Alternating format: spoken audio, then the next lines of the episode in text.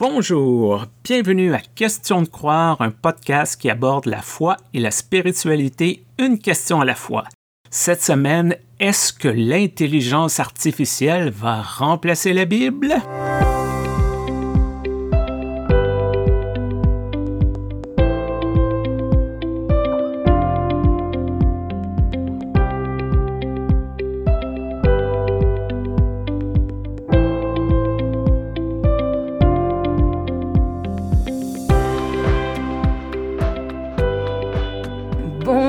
Stéphane, bonjour à nos auditrices et auditeurs. Bonjour Joanne, bonjour à tout le monde. Alors moi, je ne sais pas si l'intelligence artificielle va remplacer la Bible, mais ce que j'ai constaté sur mes réseaux sociaux vers mai, juin, tu vois, c'est qu'il y a pas mal de pasteurs qui se sont d'un seul coup rendus compte qu'il y avait des intelligences artificielles qui pouvaient écrire des prières. Tiens-toi bien. Mhm. Alors, euh, écrire, euh, je sais pas moi, des comptes rendus, écrire des romans, écrire des manuels d'utilisation. Tout ça, visiblement, c'était quelque chose qui avait été envisagé par à peu près tout le monde. Mais des prières? Tant et si bien que j'ai un collègue, un collègue parisien d'ailleurs, je préfère le préciser, qui euh, a demandé une prière, comme ça il a donné des éléments à peut-être chat GPT. D'ailleurs en français GPT c'est spécial, hein. quand tu dis j'ai demandé Oui, au moteur de recherche GPT une prière, tout le monde ne va pas tout de suite comprendre. Donc, chat GPT. Donc, il a demandé une prière et il l'a publiée. Donc, c'était public hein, sur les réseaux sociaux. En faisant remarquer que, ma foi, c'était quand même euh, plutôt pas mal, voire mieux qu'un certain nombre d'écritures qu'il avait déjà pu lire de la plume de collègues. Ah, moi, j'ai trouvé ça. J'ai trouvé ça marrant. Nous voilà en concurrence directe, déjà pas seulement les uns avec les autres, mais figure-toi avec des moteurs de recherche pour faire des, euh, des prières.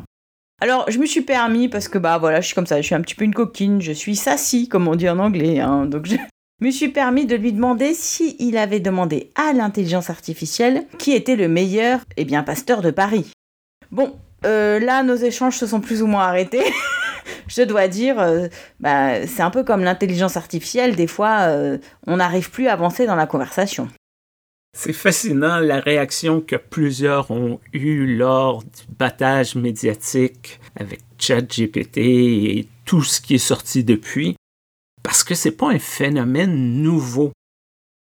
Le premier à parler de ce qu'on appelle aujourd'hui l'intelligence artificielle, c'est Alan Turing, le grand mathématicien, euh, le père de l'informatique, dans les années 50. Et depuis ce temps-là, ça revient, on dirait, régulièrement. Je me souviens dans les années 80, lorsque les ordinateurs sont devenus plus populaires, plus accessibles aux gens. Hmm. Il y avait des gens qui disaient, ben, on n'aura plus besoin de musiciens, on va appuyer sur une touche, puis ça va composer de la musique, puis ça va être là tout seul. Euh, Lorsque, euh, je me souviens plus en quelle année, l'ordinateur de IBM, Deep Blue, a battu le joueur d'échecs Kasparov. La Hmm. machine avait battu l'homme. On a cette peur de se faire remplacer par la machine, de devenir euh, limité, de devenir obsolète. Et pourtant, c'est pas de ça qu'on parle. C'est, comme tu dit, on parle d'une immense base de données qui peut servir comme un outil de recherche, comme une encyclopédie peut être un outil de recherche, une base de données su- euh, sur Internet est un outil de recherche. Mais ça remplace pas nécessairement la Bible, un pasteur, la religion. Mais tu vois, Stéphane, c'est génial que tu aies parlé d'encyclopédie parce que moi, j'ai bossé pendant dix ans pour la Centrale de littérature chrétienne francophone. Et euh, mon ministère, c'était euh, d'évaluer les besoins sur place euh, en termes de formation des pasteurs dans les bibliothèques. Et puis d'essayer de voir ce que je trouvais en Occident, en francophonie, qui pouvait convenir aux bibliothèques de formation de pasteurs, essentiellement en Afrique francophone, à Madagascar, et puis aussi un petit peu dans le Pacifique et ailleurs. Et il se trouve que l'un des marronniers, un marronnier, hein, c'est comme ça qu'on dit en France, je sais pas si on dit ça au Québec, mais une des choses qui revenait toujours dans les conversations, c'est écoutez madame, nous vous donnons accès à la très fameuse bibliothèque de notre défunt père. Puis alors nous comptons sur vous pour valoriser le fait qu'il y a une encyclopédie toute spéciale, elle date de 1987 et nous sommes persuadés que en Afrique les gens pourront en faire un excellent usage. Et c'était vraiment marrant parce que bon, bah 1987, typiquement, c'est avant la chute du mur, donc c'est pas très très pratique en fait comme encyclopédie. Sans parler du fait qu'une encyclopédie qui n'a pas été ouverte, feuilletée, aérée depuis 10 ans, 20 ans, 30 ans, elle est pas toujours en bon état, elle sent pas toujours bon, puis c'est lourd et c'est compliqué, et puis au fait, euh, il y a des problèmes évidemment d'électricité un peu partout en Afrique, mais quand même, et ça va pas être ma priorité. Et donc c'est un peu comme si effectivement il y avait un grand écart générationnel. Mon père avait cette encyclopédie, c'était une marque aussi euh, de savoir, une marque d'intérêt, d'ouverture vers le monde. Et donc là, on perd un peu ce genre de repères et on passe à d'autres repères. C'est très intéressant cet écart de génération ou de culture. Je me souviens, j'ai débuté dans une paroisse il y a quelques années, pas ma paroisse actuelle, une autre, et on fait faire le tour de l'église et on me présente euh, le bureau du pasteur avec une bibliothèque immense. Puis là, on me dit, bon, si t'as pas assez de place pour tous tes livres, on va t'installer un autre coin. Moi, j'ai dit, j'ai très peu de livres, en fait. Le choc le choc, mais, mais, mais quoi, tu fais pas de recherche? Je dis, ben oui, il y a plein de bases de données sur Internet, il y a plein de trucs électroniques, je fais des recherches dans des livres et sur Internet, mais il y a cette espèce d'idée que un intellectuel, un bon pasteur, ah ben là, il y a des vieux livres, peut-être un peu poussiéreux, puis on aime s'imaginer qu'il se retourne sérieusement ouvre le livre. Il y a cette culture, presque un fétiche du livre imprimé. Hmm. Et pourtant, pendant des siècles et des siècles, le christianisme a existé sans les livres tels que nous les connaissons et ça a bien fonctionné. Quand l'imprimerie est arrivée, qui a été une révolution euh, aussi, sinon plus spectaculaire que l'arrivée de l'informatique dans nos vies, la religion s'est adaptée, la foi s'est adaptée, la spiritualité hmm. s'est adaptée. Pourquoi ce ne serait pas la même chose? Il y, a, comme une espèce de blocage. un bon pasteur a une énorme bibliothèque et quand le pasteur prend sa retraite, cette personne lègue ses livres à des jeunes étudiants c'est peut-être plus ça, c'est peut-être plus le monde dans lequel nous vivons.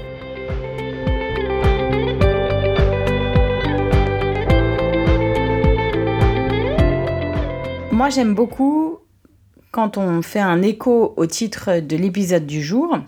J'aime beaucoup me rappeler de cette anecdote qu'effectivement, à partir du moment où la Bible a été imprimée de façon beaucoup plus massive qu'avant, où elle était manuscrite, eh bien, euh, la liturgie euh, de Calvin a pris une énorme popularité. Pourquoi? Parce que pendant presque deux siècles, dans toutes les Bibles dites protestantes, on mettait une liturgie de Calvin pour que les gens puissent, ben voilà, présider le culte. On était vraiment dans une époque qui n'était pas du tout aussi cléricale que maintenant quand on y songe.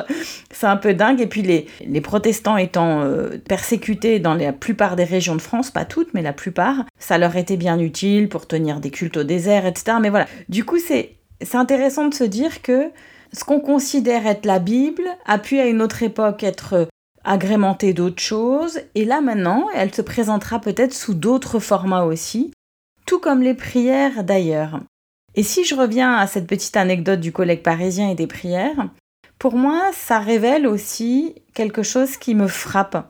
C'est-à-dire que ces robots sont présents là où la plupart des ministres ne veulent pas beaucoup être. Hmm. Alors, c'est pas exactement un endroit, c'est un espace, un espace symbolique celui d'être d'accord de répondre à des questions naïves. Hein, parce que c'est ce qu'ils font, ces robots, là, cette intelligence artificielle. Tu as pas peur de poser ta question naïve du style Jésus est-il vraiment le Fils de Dieu? Alors que quand t'as un pasteur en face de toi pour l'enterrement de ta mémé ou quoi, t'oseras peut-être pas. Mais le moteur de recherche, pourquoi pas? Et finalement, il y a beaucoup de ministres, de pasteurs qui sont pas accessibles. Et alors, ce sont des questions naïves, simples, peut-être répétitives.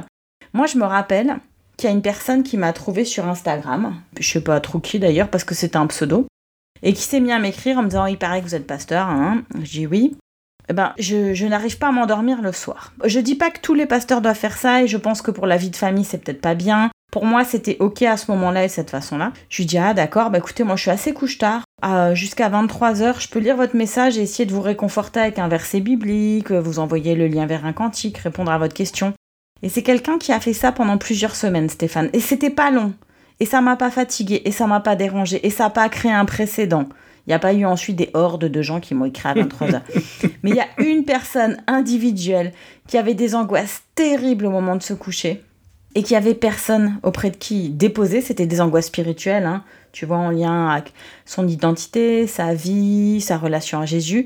Et pendant plusieurs semaines, j'ai accepté tous les soirs d'être juste la personne qui veille un peu et qui dit Je suis là, je te tiens la main à distance une fois de plus, je, ne veux pas faire de leçons, je comprends. Il y a des gens d'ailleurs qui se couchent à 22h, il y a des gens qui détestent regarder leur Instagram euh, à 23h, il y a des gens qui parlent pas avec des inconnus. que Dieu bénisse chacune de ces personnes, chacun de ces ministres. Je dis juste que, évidemment, qu'il y a des robots qui vont se développer, là où la présence humaine n'est pas.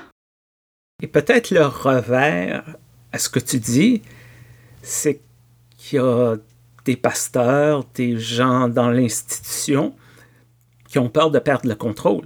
Hmm. Si c'est des robots, euh, si c'est des banques de données euh, qui répondent automatiquement, comment s'assurer que ces personnes vont recevoir le bon message, la vraie bonne réponse telle que définie par l'institution, naturellement? Il y a ça aussi peut-être qui joue dans la tête de certaines personnes si nous ne sommes plus les individus qui définissent les réponses, qui donnent les réponses, qui donnent le savoir, qui sommes-nous? Quel est notre rôle? Et ça, ça peut nourrir une forme d'angoisse, de peur de devenir obsolète. Je vais te donner un exemple. Les pasteurs dans mon église sont formés pour avoir peur de la technologie, l'innovation. J'ai eu des ateliers sur se méfier de Facebook, surtout lorsqu'on parle avec des jeunes et tout ça. Et moi, j'avais le goût de dire, mais il n'y en a plus de jeunes sur Facebook de toute façon. Donc, euh, il n'y a pas raison de s'inquiéter. Mais tout ce côté-là qui semble être hors du contrôle de l'institution semble inquiéter grandement plusieurs de mes collègues. Moi, je suis beaucoup plus inquiète, Stéphane, de tous ces lieux et ces espaces, mais c'est en lien avec les intelligences artificielles, évidemment, où euh, il n'y a pas de présence pastorale ministérielle. Lorsque, effectivement, j'ai des collègues euh, qui me disent euh, Ah, bah alors non, moi, c'est hors de question que j'aille sur telle ou telle plateforme, Twitch, de toute façon, c'est pour les jeunes, TikTok, n'en parlons pas. Je leur dis Ok, mais c'est bon, d'accord, c'est votre limite. Mais néanmoins, il va falloir qu'on ait une réflexion globale, une réflexion d'église, parce qu'on ne peut pas laisser des pans entiers de la culture postmoderne sans vis-à-vis spirituel, sans quelqu'un qui soit formé à poser la question du sens et de l'éthique. Un rôle de vigile, alors je pense aux enfants justement, aux jeunes, aux personnes isolées, voilà. Normalement, on a une partie de notre vocation, c'est d'être un peu disponible et là lorsque le monde ne l'est plus. C'est pour ça que qu'on répond aux gens le dimanche après le culte, même si c'est censé être un jour de repos. C'est pour ça que si le téléphone sonne à minuit, on se doute bien qu'il ben, y a eu un drame. C'est pour ça qu'une fois avec mon époux, on passait le nouvel an en famille. Nous, avec nos filles, le téléphone a sonné. Il y avait eu un bébé mort-né dans la communauté. Évidemment, oh. évidemment qu'on a apporté de l'écoute. C'est pour ça qu'on accepte d'être là auprès des gens quand le monde a l'air d'être occupé à faire tout à fait autre chose. On accepte de pleurer quand les gens rient, on accepte de rire quand les gens pleurent, on accepte d'être un peu en décalage. Être en décalage, justement, c'est pas être tout le temps dans notre zone de confort euh, ultra définie à l'avance. Pour tous ces pasteurs qui ont peur d'être remplacés par des robots conversationnels, la religion, la foi, la spiritualité, c'est quelque chose de très relationnel. Hmm. Nous sommes beaucoup portés vers le savoir, la connaissance de Dieu, l'information sur Dieu. Mais Dieu aussi, c'est une expérience c'est une relation avec les autres êtres humains. Hmm. Et ça, on n'est pas encore rendu là au niveau de l'informatique. C'est très difficile de remplacer ce facteur que je trouve quand même important. Peut-être que oui, bientôt euh, on aura de la technologie pour écrire des sermons extraordinaires et touchants, mais d'avoir quelqu'un à côté de soi qui nous écoute lorsque l'exemple tu as donné, lorsque la mort frappe notre famille, lorsqu'on est à l'hôpital, lorsqu'on est en situation de détresse, d'avoir un autre être humain, c'est difficile à remplacer. Et je trouve que c'est tellement stimulant d'essayer plutôt de marcher avec les avancées technologiques à part évidemment si on est quelqu'un de très décroissant et qu'on fait énormément d'écothéologie et qu'on passe sa journée dans le jardin à faire euh, des choses en lien avec la nature, les enfants, les prières, bon ça c'est tip top, hein, je veux dire c'est aussi un créneau que je trouve euh, formidable. Mais globalement, si on est dans la situation qui est la situation assez répandue dans toutes nos églises unies, euh, qu'elles soient du terreau réformé ou, autre chose réformée, on est plutôt en train de se demander mais où sont les gens? On regarde autour de nous. Et donc je me dis, c'est tellement stimulant de se dire que on peut apprendre, on peut découvrir et on peut se faire aider. Et j'ai trouvé justement euh, par l'ami d'une amie une théologienne qui s'appelle Erin Green. Alors je la connais pas personnellement, et j'adore la façon dont elle a fait son message là sur Facebook. Elle a dit, c'est en anglais, ça y est, j'arrive enfin à lancer mon business online. Je vais vous aider à avoir des formations éthiques sur l'utilisation d'intelligence artificielle et je vais même euh, enseigner à plusieurs ONG à utiliser les intelligences artificielles de la bonne manière. Là, je dis, mais bravo En fait, le problème, c'est jamais l'outil, hein, c'est la mhm. façon dont on, est, dont on nous enseigne à l'utiliser. Et bien sûr, une fois de plus, nos églises ne vont pas nous enseigner à utiliser des outils, on va plutôt nous dire de nous en méfier, ce qui va rien changer au développement de l'outil, si ce n'est qu'on n'y sera pas.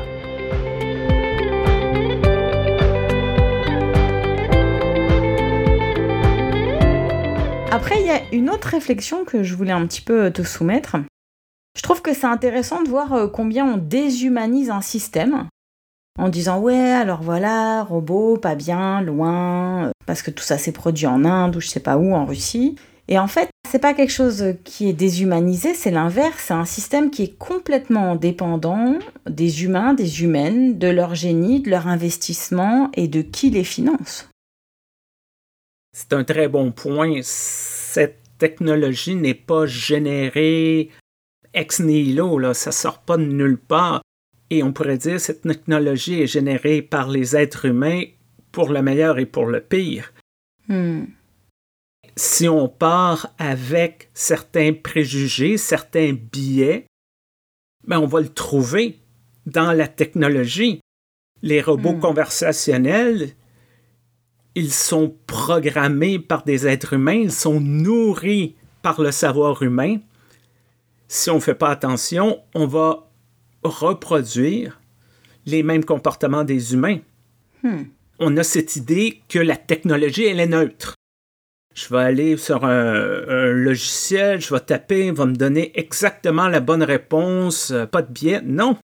Il y a toujours un biais derrière les programmateurs, les programmatrices, les personnes qui nourrissent la technologie. Alors moi, je me dis aussi que hum, il y a tout un système et tout un business derrière. C'est pour ça que je trouve euh, formidable qu'il y ait des personnes chrétiennes, voire des, personnes qui ont une formation en théologie, qui vont maintenant euh, proposer des services de gestion éthique. En fait, on sous-traite tout à des pays où il y a des personnes qui n'ont pas le minimum euh, vital. On sous-traite tout et jusqu'à maintenant, ça ne nous a pas trop dérangé. Il y a une réflexion globale à mener sur nos veaux d'or, hein, ce qu'on appelle, c'est très à la mode, je sais pas, très trendy, les pharaons intérieurs. J'aimerais dire les pharaons extérieurs aussi, parce que tout ça, ce sont des dépendances, et puis je me mets dedans. Pas de problème. Pour moi, c'est. Il ne s'agit pas d'une réflexion pour plus de morale, mais plutôt une réflexion pour inviter les personnes à, à se forger une éthique à savoir comment utiliser, comment comprendre, comment appréhender les choses. Là, par exemple, j'ai vu qu'il y a des enseignants et enseignantes en France qui disent euh, à leurs élèves, bon, écoutez, le premier devoir, vous me le faites par intelligence artificielle. C'est OK, il n'y a pas de problème. Et puis le deuxième, vous me le faites vous-même. Et puis on va comparer les deux. Et la plupart du temps, les enseignants enseignantes arrivent à leur montrer combien les choses sont plus fines, plus nuancées, plus personnelles, plus intéressantes, plus marrantes aussi, quand c'est fait personnellement. Il y a plus d'erreurs, mais il y a plus d'humanité dedans aussi, c'est un peu normal. Et donc moi j'ai l'impression que chaque époque a ses viandes sacrifiées, n'est-ce pas Celles avec lesquelles on sait jamais trop quoi faire dans la Bible. Est-ce que je les prends, je les prends pas? Pourtant je suis chrétienne. Et la question, c'est pas tant de est-ce que je les prends ou je les prends pas, ces viandes sacrifiées, c'est plutôt euh, si je les prends, pourquoi est-ce que je les prends? Et si je les prends pas, pourquoi est-ce que je les prends pas? Qu'est-ce que ça veut dire dans ma vie? Est-ce que c'est juste une posture ou est-ce qu'il y a toute une réflexion globale? Cette, euh, comme tu dis, hein, cette médiatisation massive nous a une fois de plus euh, remis en face de réalités qui nous précèdent depuis très très longtemps. Tout à fait. Et tu parles de Vaudard, d'idole finalement.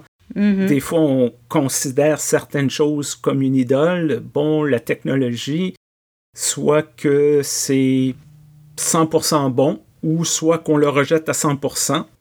Hmm. Comme tu soulignes, tout cet exercice de dire qu'est-ce qu'il y a de bon là-dedans, qu'est-ce qu'on a à apprendre, comment qu'on peut utiliser l'outil, puis qu'est-ce que c'est une perte de temps. Ou ce n'est pas pertinent à mon contexte, c'est pas pertinent à ma réalité. Moi, j'ai le privilège d'être euh, un pasteur qui est payé pour euh, réfléchir, prier, pour écrire un sermon. Je connais un prédicateur laïque qui travaille à temps plein à son boulot Hmm. et qui doit organiser un culte tous les dimanches. Il m'a dit, moi, ChatGPT, c'est commode parce que j'ai juste quatre heures là, pour faire mon culte. Alors, je peux écrire euh, quelle est la position des chrétiens euh, progressistes sur euh, l'avortement. Et là, j'ai un texte. Je ne prêche pas ce texte-là, mais il utilise l'outil pour permettre d'apporter un message pertinent. Sinon, il me dit, mais j'aurais pas le temps. Mais il faut pas regarder ça comme des idoles qu'il faut embrasser ou détruire. Le un ou l'autre, c'est peut-être Hmm. l'un et l'autre, pas être dans une position de réflexion binaire, mais d'essayer de voir qu'est-ce que ça va, qu'est-ce que ça va pas, qu'est-ce qui peut être euh, amélioré, qu'est-ce que ça fonctionne très bien, et d'inclure ça dans nos pratiques pastorales, dans nos pratiques religieuses, dans nos pratiques de foi, Et pluie de bénédictions vers les prédicatrices et prédicateurs laïcs qui vraiment, vraiment sont absolument nécessaires de nos jours pour euh, prêcher l'évangile. Moi, j'aimerais terminer avec une question qui diffère un peu de celle de l'épisode. Finalement, Stéphane, qui est le meilleur pasteur de Paris?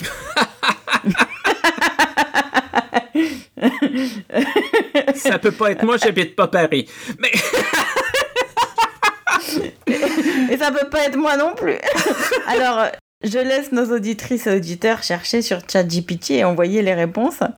nous prendrons avec plaisir vos commentaires, vos questions, vos suggestions pour de nouveaux épisodes. Peut-être que vous pouvez utiliser l'intelligence artificielle pour nous faire des suggestions. Et Hmm. vous écrivez tout ça à questiondecroire.gmail.com. Merci à l'Église unie du Canada qui est notre commanditaire. Merci Joanne pour euh, cet épisode Merci Stéphane. et on se reparle très bientôt. Au revoir. À bientôt.